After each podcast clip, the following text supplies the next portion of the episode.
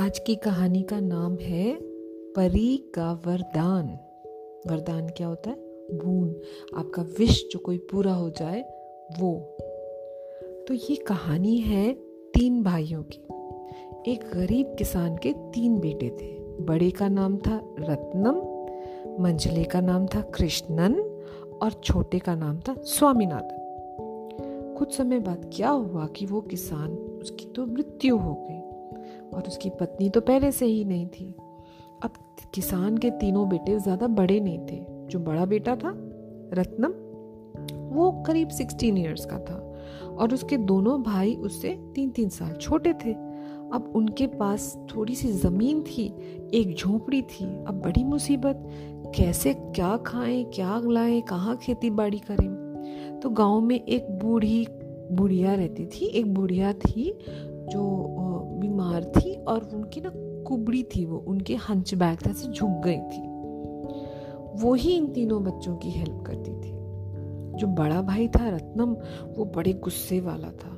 वो हमेशा अपने छोटे भाइयों के ऊपर हुक्म चलाता रहता था। खुद तो इधर उधर घूमता था और उनसे कहता था, तुम लोग काम करो, कमा कर लाओ। जो मंझला था, कृष्णन, वो गुस्से वाला तो नहीं था, लेकिन बहुत आलसी था, एक नंबर का आलसी। बेचारे छोटे भाई को ही उनके सारे काम करने पड़ते थे। अब खेती बाड़ी तो बंद हो गई। क्या करेंगे? छोटा भाई जो था स्वामीनाथन, वो गाँव के जानवरों को चराने के लिए चला जाता था और उससे उसे थोड़े से पैसे मिल जाते थे। और लेकिन जो छोटा भाई था, उसको पढ़ने लिखने का बहुत शौक था। वो कहानियों की एक किताब लेकर आया और जंगल में बैठकर पढ़ने लगा। अब किताबों में थी बहुत सारी अच्छी अच्छी परियों की कहानियाँ। एक दिन स्वामीनाथन पढ़ते पढ़ते सोचने लगा, काश कोई परी मुझे भी मिल जाए तो मैं उसे अपनी सारी मुसीबत बता दूँ। परी को मुझ पर ज़रूर दया आ जाएगी। तभी उसके कानों में ना बड़ा सुंदर सा म्यूज़िक पड़ा। उसने इधर उधर देखा, ऊपर देखा तो अरे, ये क्या? उस पेड़ की डाल पर एक नन्ही सी बहुत सुंदर लड़की बैठी हुई थी। उसके सिर पर सूरज की किरणों जैसा चमकीला मुकुट था। हवा का जब झोंका आता था तो उस मुकुट के मोती हिलने लगते थे और उन्हीं से वो म्यूज़िक की आवाज़ आ रही थी। स्वामीनाथन थोड़ी देर देखता रह गया, फिर उसे लगा, वो नन्ही सी लड़की उससे कुछ कह रही है। तो स्वामीनाथन ने कहा, तुम कौन हो? क्या तुम नीचे उतरना चाहती हो? क्या मैं तुम्हारी हेल्प करूँ? अभी वो ये कह ही रहा था कि वो नन्ही लड़की उसके सामने आकर खड़ी हो गई और एकदम से उसकी हाइट बढ़ने लगी और वो स्वामीनाथन के बराबर ही हो गई। तो स्वामीनाथन बोला, अरे, तुम इतनी जल्दी पेड़ से उतर के कैसे आ गई? तुम्हारे तो पंख भी निकल आए हैं। तुम कौन हो? लड़की बोली, अरे, पहचाना नहीं। अभी तो तुम मेरे बारे में सोच रहे थे। इतनी सी देर में तुम भूल भी गए। अरे, तुम्हारी कहानी वाली परी हूँ मैं। तुम्ही तो मुझे बुलाया था। अब बताओ तुम्हें क्या चाहिए? स्वामीनाथन ने परी की बात सुनी। थोड़ी देर तो उसको समझ ही नहीं आया। क्या मांगे? क्या मांगे? वैसे तो उसे बहुत कुछ मांगना था लेकिन इस टाइम वो सब भूल गया। तो परी बोली चुप क्यों हो? बोलो क्या चाहिए? मैं तुम्हारी हर इच्छा पूरी करूँगी। स्वामीनाथन ने बहुत आ, सोच के भोलेपन से कहा देखो परी रानी वो बात तो ठीक है लेकिन इस वक्त मुझे कुछ सूझ नहीं रहा। तुम तो जानती हो हम तीन भाई हैं। मैं अकेले कैसे मांग लूँ? उसकी बात सुनकर ना परी को हँसी आ गई। बोली, स्वामीनाथन, मैंने तुम्हारी बात मान ली। कल रात को जब चाँद निकलेगा, तब तुम तीनों से मिलने आऊँगी और तुम तीनों को एक एक वरदान दूँगी। इतना कहकर परी गायब हो गई। स्वामीनाथन खुशी से उछलता हुआ घर लौट आया और उसने अपने भाइयों को सारी बातें बताई। बड़ा भाई रत्नम बोला हम्म मैं तुम सबसे बड़ा हूँ। पहला और सबसे अच्छा वरदान मैं मांगूँगा। स्वामीनाथन ने कहा, ठीक है, मैं उससे बाद में मांग लूँगा। और ये बातें करके दोनों सो गए, तीनों सो गए। अब दिन निकला, तीनों भाई परी के आने का इंतज़ार कर रहे थे। किसी तरह से दिन कटा, शाम हुई और रात होने लगी तो चाँद की जो किरणें थी वो धरती पर आ गई और उन्हीं किरणों पर बैठकर परी भी आ गई। परी ने देखा तीनों भाई उसका इंतज़ार कर रहे थे। वो सीधे स्वामीनाथन के पास गई। स्वामीनाथन चुप था। परी बोली, स्वामीनाथन, मैं आ गई हूँ। क्या तुम मेरे आने से खुश नहीं हो? तो वो बोला, खुश तो हूँ परी रानी, मगर हमारी झोपड़ी में एक ही खाट है और वो भी टूटी हुई। उस पर कोई गद्दा भी नहीं है। मैं तुम्हें कहाँ बैठाऊं? परी ने अपने सॉफ्ट सॉफ्ट उंगलियों से उसके गालों पर हाथ फेरते हुए कहा तो क्या हुआ? मैं ज़मीन पर बैठ जाऊँगी। आओ, तुम भी मेरे साथ बैठो। नहीं नहीं, परी रानी, ज़मीन पर बैठोगी तो तुम्हारे सुंदर सुंदर कपड़ों पर धूल लग जाएगी ना? स्वामीनाथन ने कहा। तभी परी ज़मीन पर बैठ गई और स्वामीनाथन ने देखा परी बैठी तो उसके लिए फूलों की सेज बन गई। परी देर तक उन्हें अपने देश के किस्से सुनाती रही, बातें करती रही, फिर बोली अच्छा अब बताओ, तुम तीनों को कौन कौन सा वरदान चाहिए? स्वामीनाथन ने कहा, परी रानी, पहला वरदान तो मेरे बड़े भाई को ही देना। वो हमारा बड़ा है और दूसरा मंझले भाई को। स्वामीनाथन की बात ना परी के मन को छू गई।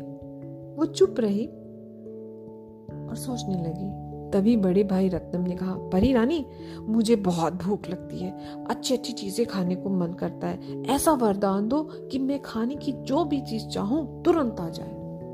परी ने उसको एक पीला फूल दिया और कहा, इस फूल से जो मांगोगे वो तुम्हें मिल जाएगा.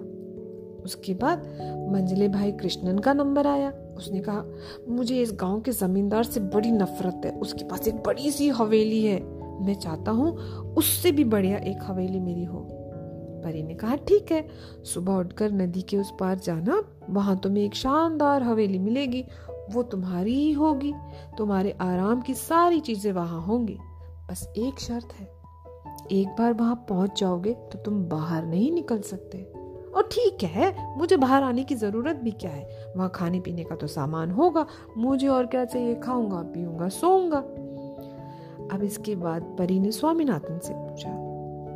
हम्म, स्वामीनाथन सोचता रहा बोला अगर तुम सचमुच मुझे वरदान देना चाहती हो ना तो तुम हर रोज चाँद की किरणों के साथ यहाँ आ जाया करो। मुझे और कुछ नहीं चाहिए।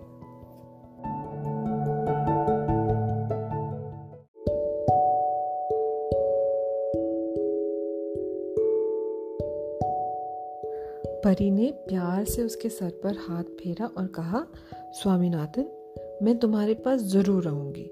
तुम इस लाल फूल को अपने पास रखो। जब भी तुम इसे सूंघोगे, मैं तुरंत आ जाऊँगी। और हाँ तुमने अपने लिए तो कुछ मांगा ही नहीं। क्या तुम्हें इसी झोपड़ी में रहना अच्छा लगता है? मैं ये झोपड़ी नहीं छोड़ सकता। उसके सामने अमरूद का पेड़ देख रही हो ना? इस पेड़ को मेरे पिता ने लगाया था। और उधर देखो, वो एक बेल है ना? एक बेल फैल रही है। वो मेरी माँ ने लगाई थी। मैं इन्हें छोड़कर कैसे जा सकता हूँ? और देखो, उधर हमारा खेत है। जब मैं बड़ा हो जाऊँगा तो उस खेत में हल चलाऊँगा। हरी भरी फ़सल उगेगी। स्वामीनाथन ने खेती, खेतों की तरफ़ उंगली उठाकर कहा, लेकिन जैसे ही उसने फिर से परी की तरफ़ देखा, परी गायब। स्वामीनाथन का बड़ा भाई बहुत खुश था। दिन निकलते ही उसकी फरमाइशें शुरू हो गई। उसने जो भी मांगा, उसको पीले फूल ने सब कुछ दे दिया। दूसरा भाई अपनी हवेली की खोज में निकल पड़ा। हवेली मिल गई और वो घमंड से सीना तान के हवेली के अंदर चला गया। स्वामीनाथन अकेला था। बड़ा भाई मिठाइयाँ अकेले खा गया। मंजला भी अकेला हवेली में चला गया। स्वामीनाथन ने किसी से कुछ नहीं पूछा, मगर उसे दुख तो हो रहा था। वो अपने घर में ही रहा, झोपड़ी में। अब बड़ा भाई था, बहुत लालची। दूसरे दिन उसने बहुत सारी मिठाइयाँ खाई, और इतनी मिठाइयाँ खाई कि उसके पेट में होने लगा दर्द। होते होते दर्द हो बहुत बढ़ गया, और वो रोने चिल्लाने लगा। उधर स्वामीनाथन मंजिल भाई को मिलने के लिए उसके हवेली गया तो हवेली के दरवाजे तो बंद थे। उसने दरवाजे पे थपकी दी। अंदर से कृष्णन दौड़ता हुआ आया। स्वामीनाथन की आवाज़ सुनकर पहचान कर वो रोने लगा। बोला, छोटे भाई, मैंने अच्छी चीज़ नहीं मांगी। इतनी बड़ी हवेली में मुझे अकेले डर लगता है। मुझे यहाँ से निकालो, वरना मैं डर के मारे मर जाऊँगा। स्वामीनाथन बहुत दयालु था। भाई की बात सुनकर परेशान हो गया। क्या करूँ? तभी बड़ा भाई रत्नम पेट पकड़कर चिल्लाता हुआ भागा आया। बोला, स्वामीनाथन, अपनी परी को बुलाओ, मुझे बचाओ, मैं दर्द से मरा जा रहा हूँ। अब स्वामीनाथन के पास वो लाल फूल तो था ही, उसने से सूंघा और परी को याद किया। परी रानी, मेरे भाई बड़ी मुसीबत में है, इन्हें मुसीबत से बचाओ। परी बोली, स्वामीनाथन, इन्होंने जो किया है, वो इसे भुगत रहे हैं। इन्होंने तुम्हारी कभी चिंता नहीं की। तुम इनकी चिंता क्यों कर रहे हो? तुम अपनी खुशी के लिए कोई वरदान मांगो ना। वो बोला, परी रानी, दूसरों को दुखी देखकर मैं कैसे खुश रह सकता हूँ? आप मेरे भाइयों का दुख दूर कर दीजिए। परी ने हाथ उठाया, हवेली का दरवाज़ा खुल गया। साथ ही बड़े भाई के पेट का दर्द भी गायब हो गया। दोनों बहुत शर्मिंदा से सर झुकाकर खड़े रहे। परी ने स्वामीनाथन से कहा, स्वामीनाथन तुम्हारी दयालुता से मैं बहुत खुश हूँ। अब तुम्हें मुझसे कोई ना कोई वरदान तो ज़रूर मांगना पड़ेगा। स्वामीनाथन बोला परी रानी हमारे गाँव में एक बूढ़ी है। वो बहुत अच्छी है। उन्होंने हमें बहुत प्यार किया है। लेकिन उन, ना, पीठ में उनके कुबड़ है। वो हंच बैक ऐसे झुक के चलती हैं। क्या तुम उन्हें ठीक कर दोगी? परी बोली, स्वामीनाथन हम परियाँ तो दयालु होती हैं। हमारा तो फ़ेमस है कि हम तो बहुत काइंड होती हैं। मगर तुमने तो हमें भी हरा दिया। मैं अपना कोई भी वरदान तुमसे वापस नहीं लाऊँगी आज से ये हवेली और ये पीला फूल तुम्हारे हैं। तुम अपने भाइयों के साथ इसी में रहो और भूखों को भोजन खिलाओ, गरीबों की मदद करो और सबको सुखी करो। जाते समय परी ने अपने मुकुट का एक मोती तोड़कर स्वामीनाथन को दे दिया और कहा, अब मेरे आने की बिल्कुल ज़रूरत नहीं है। चाँद की किरणों की ओर इस मोती को करना, मैं इसके अंदर तुम्हें दिख जाऊँगी। इतना कहकर परी वहाँ से चली गई।